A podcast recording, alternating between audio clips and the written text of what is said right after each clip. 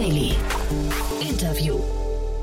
Herzlich willkommen zurück zu Startup Insider Daily. Mein Name ist Jan Thomas und wie vorhin angekündigt, Simon Fichtner ist hier, der Co-Founder von DeepCare und wir sprechen über eine siebenstellige Finanzierungsrunde in ein Unternehmen, das echt einen coolen Assistenten gebaut hat, der vielleicht auch für euch interessant ist, wenn ihr viel am Schreibtisch sitzt, äh, viel im Büro seid.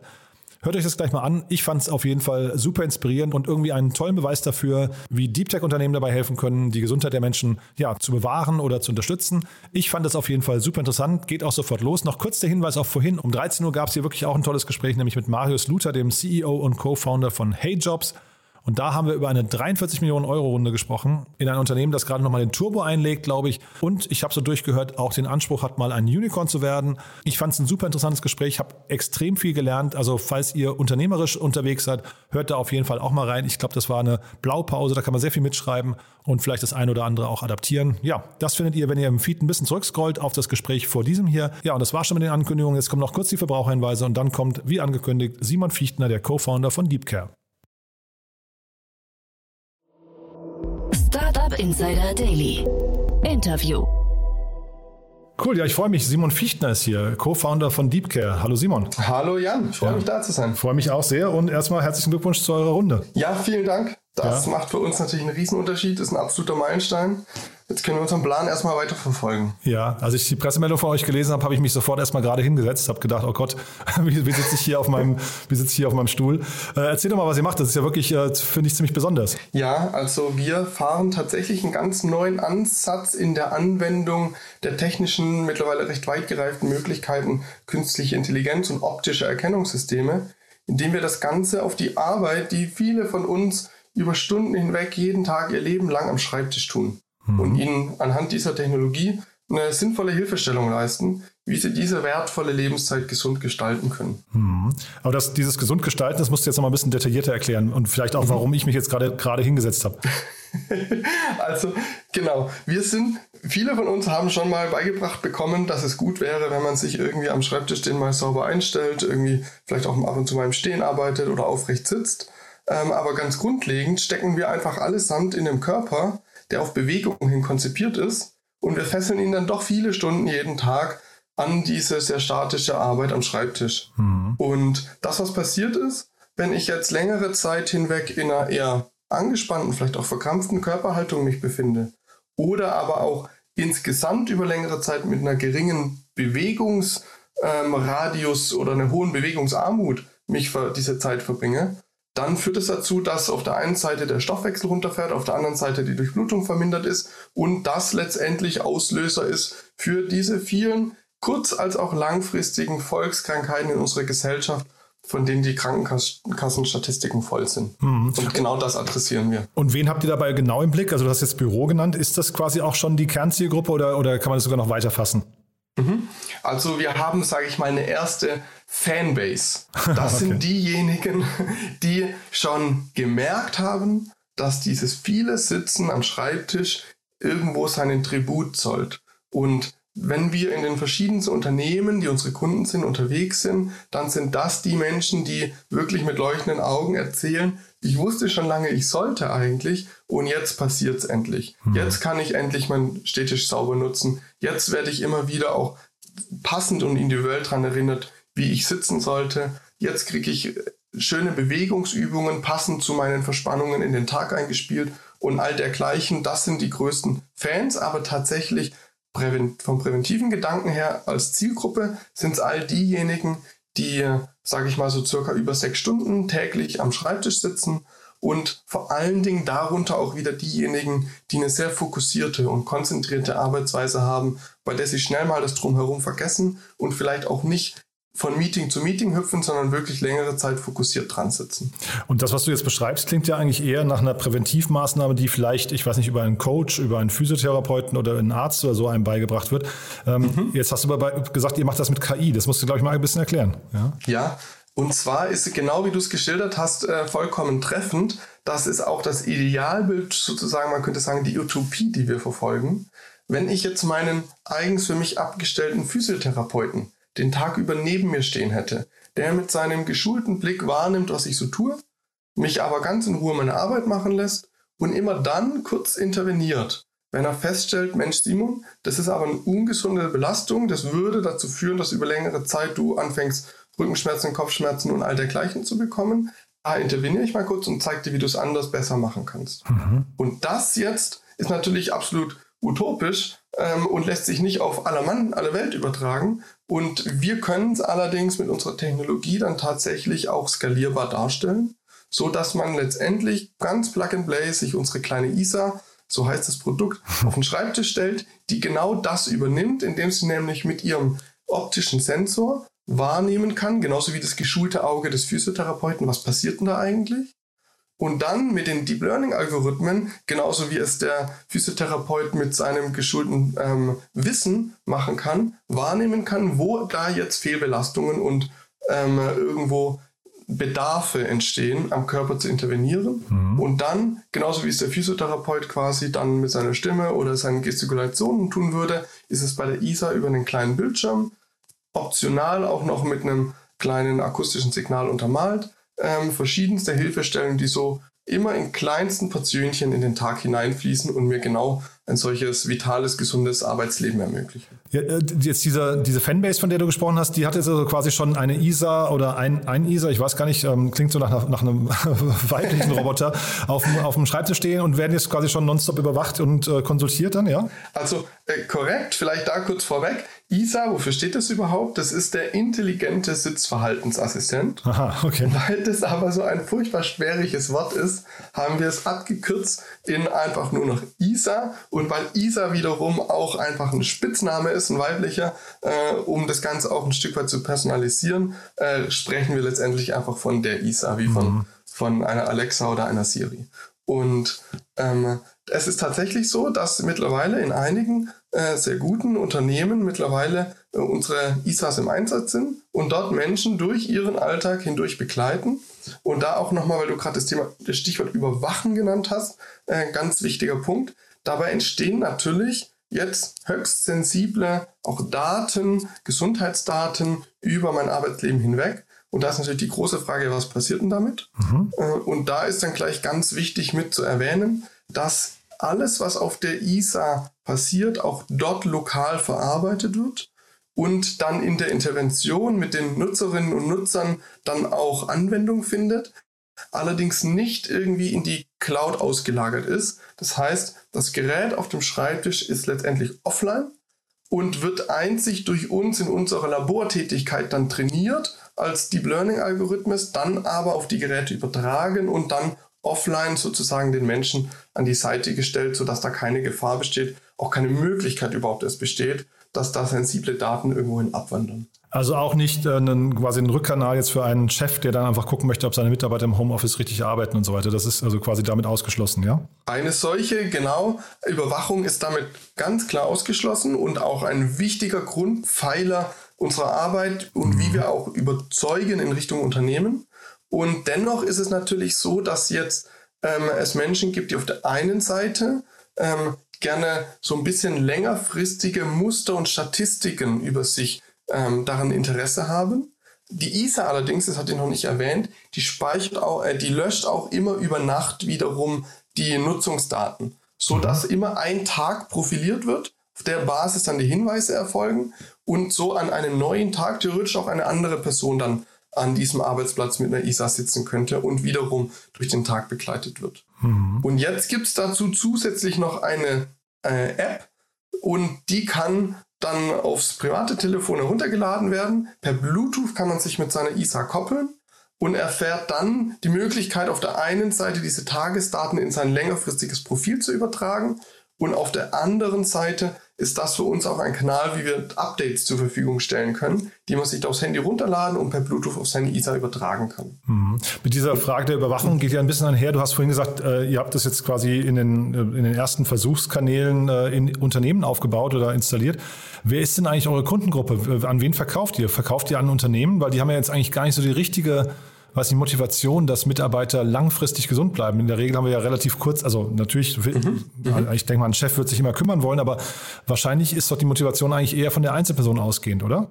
Ja, also das ist eine sehr gute Beobachtung. Also es ist so, dass diejenigen, denen, mit denen wir zunächst mal in Kontakt sind, das sind die Menschen, die das betriebliche Gesundheitsförderung oder Gesundheitsmanagement in den Unternehmen gestalten. Mhm. Das sind diejenigen, die haben als Job und als Aufgabe genau solche Möglichkeiten herauszufinden und darüber, daraufhin zu prüfen, ob das im Unternehmen angewandt werden kann. Und das machen wir mit diesen Personen.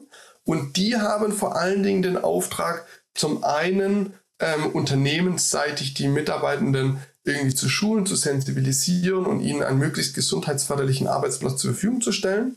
Und auf der anderen Seite ist es natürlich für die Unternehmen auch nochmal ein sehr starkes Argument, sich als attraktiver Arbeitgeber zu platzieren. Mhm. Und dann ist es aber oft noch so, dass quasi über eine Sensibilisierung, was in der zumeist eine streckenweise Nutzung einer ISA darstellt, die dann kursieren im Unternehmen und quasi von Person zu Person wandern und dann jeweils für vielleicht sechs bis acht Wochen angewandt werden, es dann einzelne Personen gibt, die sagen, ich merke, das trifft bei mir einen Nerv und es tut mir richtig gut, ich will die nicht mehr hergeben und die dann die Möglichkeit bekommen, so eine ISA dann zu erwerben mit einem kleinen eigenen Beitrag und einem Sponsoring durch die Unternehmen noch hinzukommend, äh, sodass das letztendlich einen Kostensplit darstellt. Und dann ist es genau, wie du es auch schilderst, diejenigen sind dann die mit der größten Motivation, ähm, die tatsächlich dann auch die langfristigen Nutzer sind. Und es ist eine Riesengruppe an Menschen.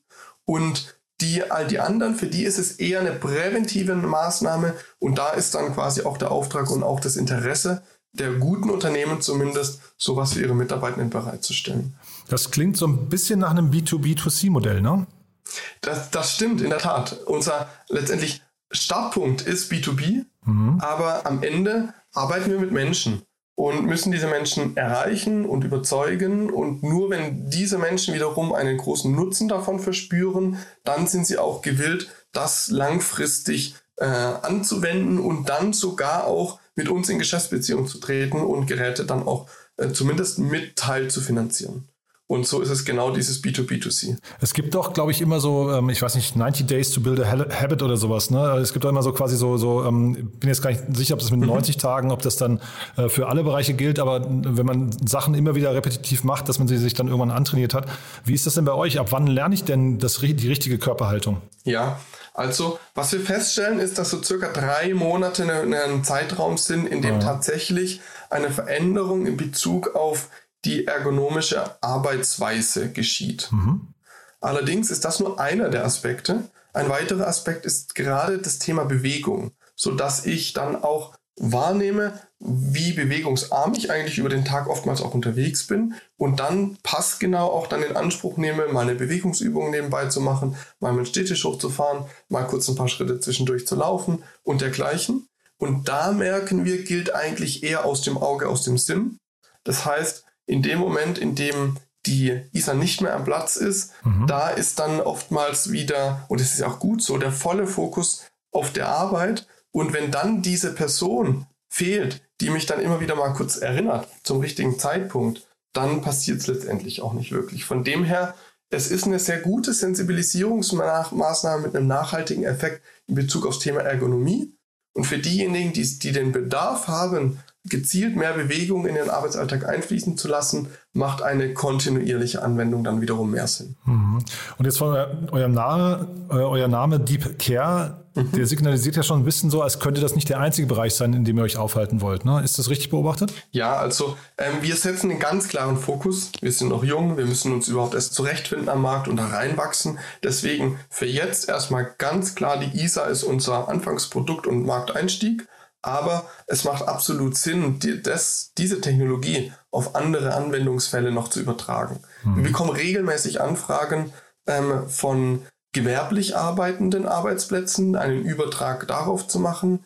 Und dann gibt es aber wiederum auch, wir hatten zum Beispiel vor einer Weile mal ein Gespräch im Krankenhausumfeld gehabt, wo ein Klinikumsleiter gesagt hat, wir haben das Problem des Wundliegens, könnte man sowas nicht übertragen, dass Leute, die zu lange unbeweglich im Bett liegen, einen Hinweis bekommen, wann und wie sie sich bewegen sollten. Und so gibt es noch unzählige weitere ähm, Möglichkeiten, so eine Technologie zu übertragen. Um uns dabei aber nicht zu verzetteln, setzen wir einen ganz klaren Startpunkt und müssen hier erstmal beweisen, was es taugt. Total nachvollziehbar, ja. Jetzt lass mal kurz zur Finanzierungsrunde ähm, mhm. überwechseln. Ähm, ihr habt äh, zwei VCs der Sparkasse, der Kreissparkasse gewonnen. Äh, ja, genau. Ja, das musst du mir mal erklären, weil das, äh, das sagt mir auf dem Gestanden gar nichts. Ich wusste gar nicht, dass die äh, Kreissparkasse VCs hat. Äh, erzähl doch mal, ja? Ja, also ähm, und zwar haben, ich weiß nicht ob alle, aber zumindest größere, einige größere äh, Sparkassen eine eigene Unternehmen letztendlich, das als Beteiligungsgesellschaft agiert und in dann sowohl für mittelständische Unternehmen, auch gefestigte, klassischere Unternehmen Beteiligungen äh, führt, als auch ganz gezielt und dann oftmals auch eher regional in Startups im Zuge der Wirtschaftsförderung, aber auch im Zuge der ganz einfachen ähm, finanziellen, sage ich mal, ähm, Belange äh, eines jeden VCs ähm, nach innovativen neuen Startups sucht, uns in dem Fall auch gefunden hat. Über Empfehlungen kam es mhm. zustande. Ähm, und dann sind wir mit denen einen längeren Prozess durchlaufen, der letztendlich dazu geführt hat, dass sowohl äh, unsere Geräte jetzt kundenseitig bei der Sparkasse im Einsatz sind, als auch äh, dann diese Beteiligungsgesellschaft ähm, da Lunte gerochen hat und gesagt hat, das klingt aber verheißungsvoll. Mhm. Äh, und letztendlich kam es dann tatsächlich auch zustande, dass sie Teil dieser Investorenrunde wurden. Mhm. Und ist das, also ich, wie gesagt, ich kenne die jetzt gar nicht, aber ist die Kreissparkasse hinterher jemand, der euch auf, eine, auf die richtige Ebene heben kann auch noch? Also sind die, sind die professionell genug? Ich will ihnen jetzt nicht zu nahe treten, ne? aber wie gesagt, das, mhm. man sucht sich ja seine VCs dann für groß, schnell wachsende Themen schon, schon sehr genau aus. Äh, welche, ja. welche Mehrwerte bringen die noch mit? Mhm. Also das sind vor allen Dingen zweierlei Mehrwerte. Der eine ist, dass natürlich die Sparkassen, die sitzen ja wie ein Netz in der Spinne unseres deutschen Mittelstandes. okay. Und das heißt, wenn unsere Kunden wiederum ähm, viele, die vielen Unternehmen und zunächst mal unserem Dach, äh, Dach als Startmarkt sind, dann ist natürlich dieses Firmennetzwerk, das eine Sparkasse hat, um uns da in alle möglichen Unternehmen hinein zu empfehlen, absolut Gold wert. So als ein Aspekt. Und der zweite ist, dass gerade jetzt die Sparkasse eigentlich weniger so Early Stage Startup Fokus hat, sondern mehr auf schon etabliertere Unternehmen schielt und dementsprechend auch eigentlich fast schon wie eine Ausnahme für uns gemacht hat, so früh schon mit einzusteigen. Ah ja, okay. Und großes Interesse hat uns dann eher langfristig auch für folgende Investitionsrunden zu begleiten. Und sag mal, du hast ja vorhin schon gesagt, der Markt ist riesig. Wie groß kann das Ganze mal werden? Was würdest du denken? Mhm. Also wir haben jetzt mal einfach nur kurz eine Zahl genannt. Äh, in Deutschland circa 8 Millionen Schreibtischtätige, von denen circa 25 Prozent ähm, tatsächlich statistisch nachgewiesene Beschwerden in Verbindung mit dem Sitzen haben. Ähm, das ist eine Menge Holz und das ist auch das Ziel für den Startmarkt in Deutschland. Und wenn man dann mal als einen Folgemarkt zunächst mal europaweit, aber dann Richtung USA schaut, dann sind es aber Millionen an potenziellen Nutzerinnen und Nutzern. Aber da will ich jetzt auch nicht nicht spinnen für den Moment, aber es ist eine ganz klare Strategie, dass wir da hineinwachsen, uns da ganz fest etablieren möchten äh, und den Startpunkt in Deutschland setzen, der an sich schon ein hochinteressanter Markt genau dafür ist. Mhm. Jetzt müssen wir einmal noch mal kurz, äh, ihr habt gerade ein neues Büro bezogen, ihr seid in, Ludwigs, äh, in Ludwigsburg. Ganz äh, genau. Ich glaube, das erste Startup aus Ludwigsburg, was ich hier begrüße. Ähm, wie ist denn die Szene in Ludwigsburg? Und vielleicht, vielleicht magst du noch mal kurz erzählen äh, für euer neues mhm. Büro, das klingt ja fast so, als sucht ihr auch gerade Mitarbeiter, ne? Also ja, auf der einen Seite, das, das wäre natürlich ganz wunderbar, wenn ich das hier gleich fallen lassen kann, mhm. ähm, dass wir sowohl Softwareentwicklungsseitig als auch UI, UX-seitig in der Produktentwicklung als auch im Sales und der Geschäftsentwicklungs, also eigentlich in allen Belangen suchen wir Verstärkung und freuen uns riesig, wenn Menschen jetzt auch hierüber auf uns aufmerksam werden, einfach mal einen Blick auf unsere Website werfen. Da sehen Sie dann auch den richtigen Ansprechpartner für HR-Themen und sich vielleicht einfach mal kurz melden, ein kurzes Gespräch mit uns führen. Vielleicht entsteht daraus was. Dazu nur herzliche Einladung.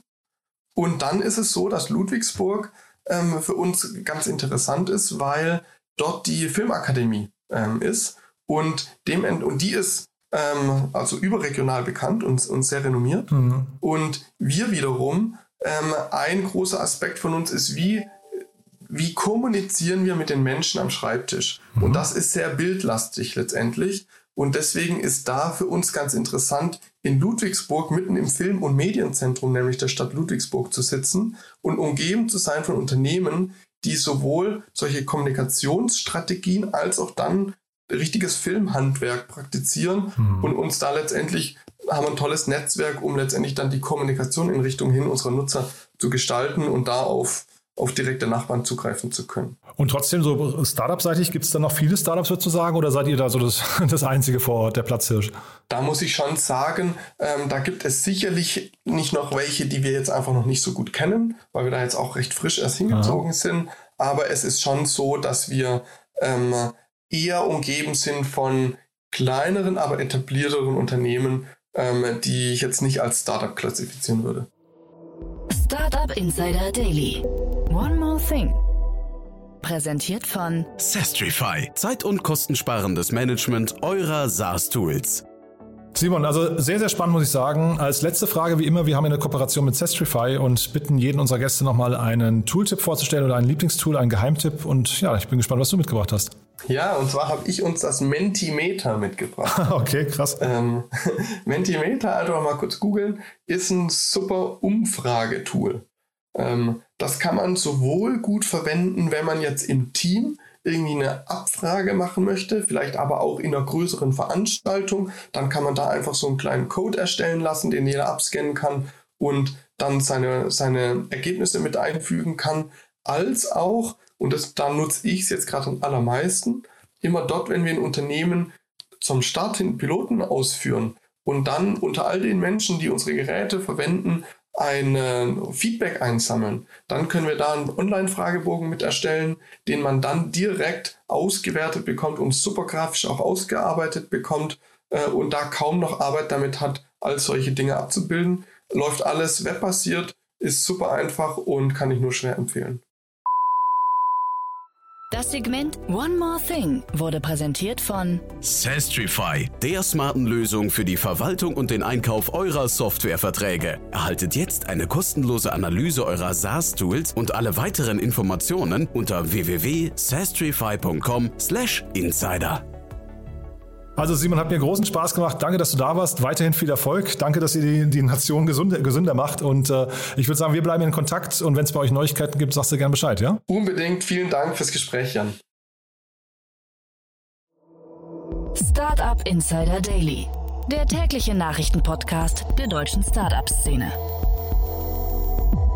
So, das war Simon Fichtner, Co-Founder von Deepcare. Damit sind wir durch für heute. Ich hoffe, es hat euch wieder Spaß gemacht. Wenn dem so sein sollte, wie immer die Bitte empfehlt uns doch gerne weiter. Wir freuen uns immer über neue Hörerinnen und Hörer. Dafür schon mal vielen Dank an euch und ja, ansonsten euch einen wunderschönen Tag und hoffentlich bis morgen. Ciao, ciao.